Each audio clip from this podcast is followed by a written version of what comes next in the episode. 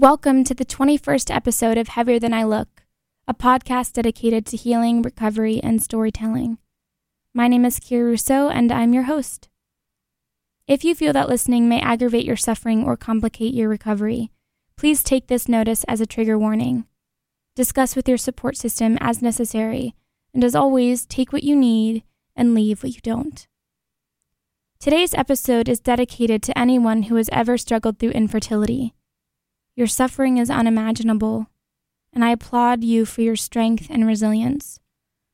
I would encourage bringing as much forgiveness to yourself as possible and opening up a conversation with your body in an attempt at self mercy. Information is sparse about long term effects of eating disorders on fertility and successful pregnancies yet the research that exists suggests a correlation. Issues with fertility among women who currently or have had eating disorders is generally associated with hormonal abnormalities and thus menstrual dysfunction. Infertility is most common among those who have had eating disorders while trying to get pregnant. Yet fertility issues may present themselves even after receiving treatment for an eating disorder. Some studies suggest that yes, those who have had a history of eating disorders are more likely than the general population to have difficulty conceiving, and these troubles may, de- may be dependent on the severity of the eating disorder originally. One fifth of women who seek treatment for infertility have suffered from an eating disorder.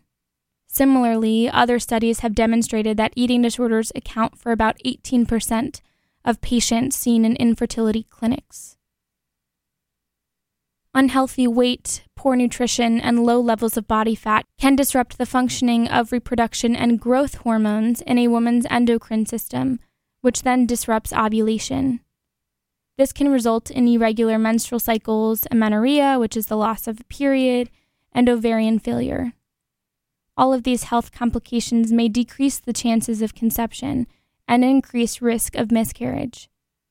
Menstrual irregularities are common among those with eating disorders and used to be included in the diagnostic criteria for anorexia. Amenorrhea is a prepubertal hormonal state that the brain reverts to as a defense mechanism of the brain telling the body it is not ready to be pregnant. The return of normal fertility can be delayed in up to 30% of women with anorexia nervosa who regain normal weight.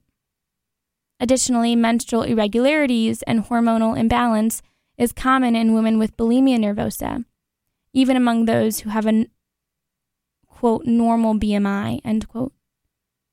Restoring weight and regaining a period does not necessarily mean ovulation resumes, as the brain may still not be releasing hormones necessary for ovulating. Hormonal balance, which is crucial, crucial for fertility, requires healthy fat stores in the body. With not enough fat, the body won't produce estrogen, and thus the reproductive system will not work as well. Further, men with too little body fat will produce suboptimal levels of testosterone, impacting sperm production and erectile function. Men who've had eating disorders or whose weight is fluctuated dra- dramatically in their lifetimes can experience fertility issues as well. Eating disorders during pregnancy can be extremely dangerous for both mother and child. Complications such as preterm delivery, low birth weight, intrauterine growth restriction, cesarean birth, miscarriage, and infants, infants with birth defects and low Apgar scores are possibilities.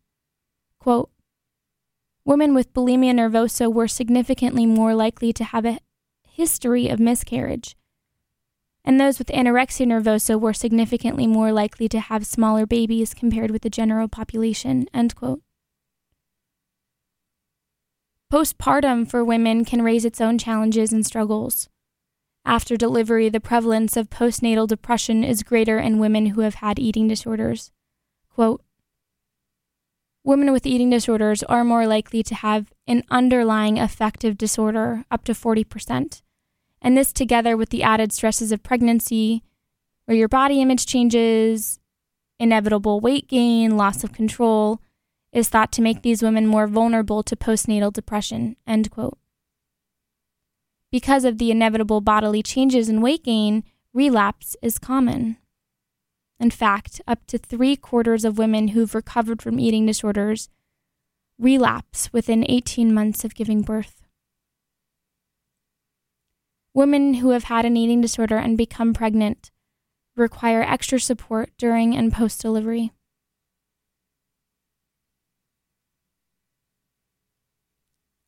Dr. Sandeep Ranote, a psychiatrist and medical doctor who specializes in working with young women suffering from eating disorders and infertility, says, quote, The impact on fertility is one of the least known or researched consequences of eating disorders.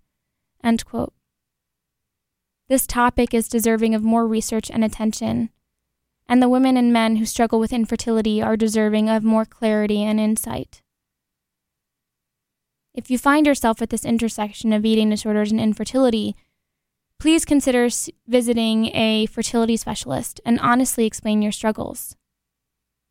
You may undergo diagnostic testing so that your medical provider can customize a treatment plan. This might include a specific combination of drugs and medication that will stimulate the growth and release of an egg.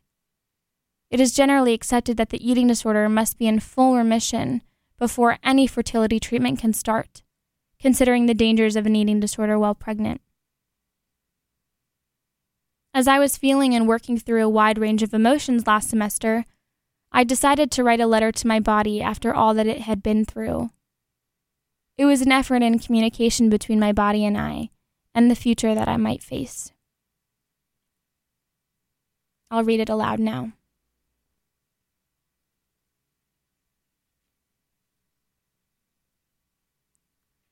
My body was tensed, involuntarily rigid because of the potential of death. It held on. It gripped what was left in it in order to last while famined or restricted. It was characterized by distress, tightness, ready to fight. Until it let go. It understood it didn't have to be threatened anymore by a non existent, irrationally perceived opponent. Starvation. Thank you for protecting me. Thank you for trying to save my life. But I'm okay now. I'm going to need you again, it's inevitable. But I'm okay now. It's okay to let go. For now.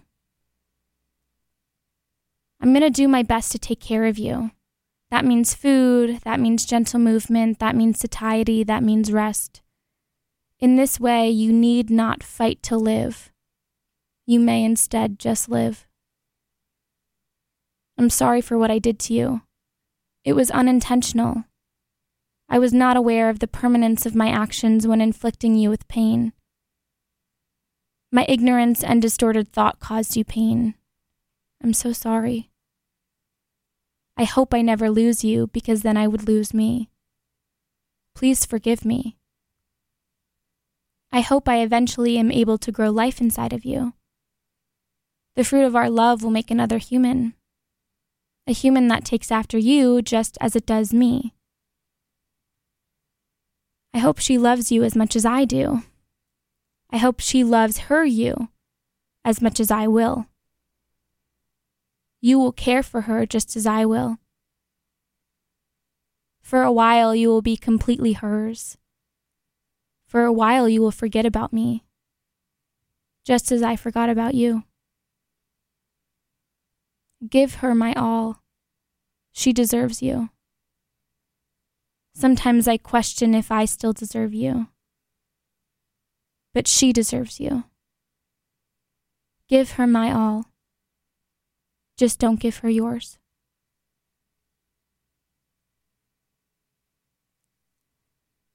If you would like to learn more about what sources I used in the discussion of eating disorders and fertility, my citations will be placed in the show notes.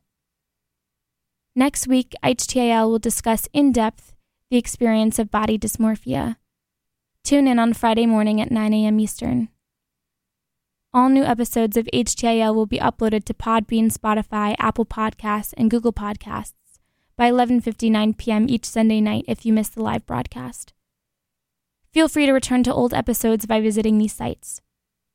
If you would like to listen to my own story of anorexia, binge eating, and body dysmorphia, you can listen on any of these platforms. Please consider sharing the podcast with family, friends, or those who you feel could specifically benefit. If you or someone you love might be struggling with an eating disorder, know that you have my full support in recovery and consider seeking treatment.